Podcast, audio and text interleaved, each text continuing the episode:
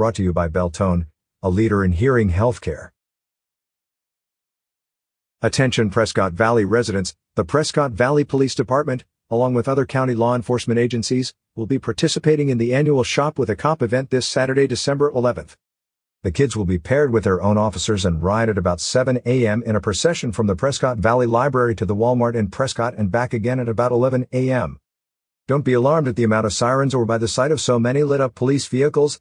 This time it's all about the fun for kids in need. Want to donate to this event? Contact the Prescott Police Department at 928-777-1900 to show your support. Catch up with more local news stories on SignalsAZ.com. These are brand everywhere. From the region's #1 good news website SignalsAZ.com, the Quad City Smart and Beautiful Magazine, TG Magazine, to Cast 11 Podcast, and the region's most prominent digital billboards, Talking Glass Media will get your business noticed. For more information, visit www.talkingglass.media, call 928-642-3552, or email info@talkingglass.media.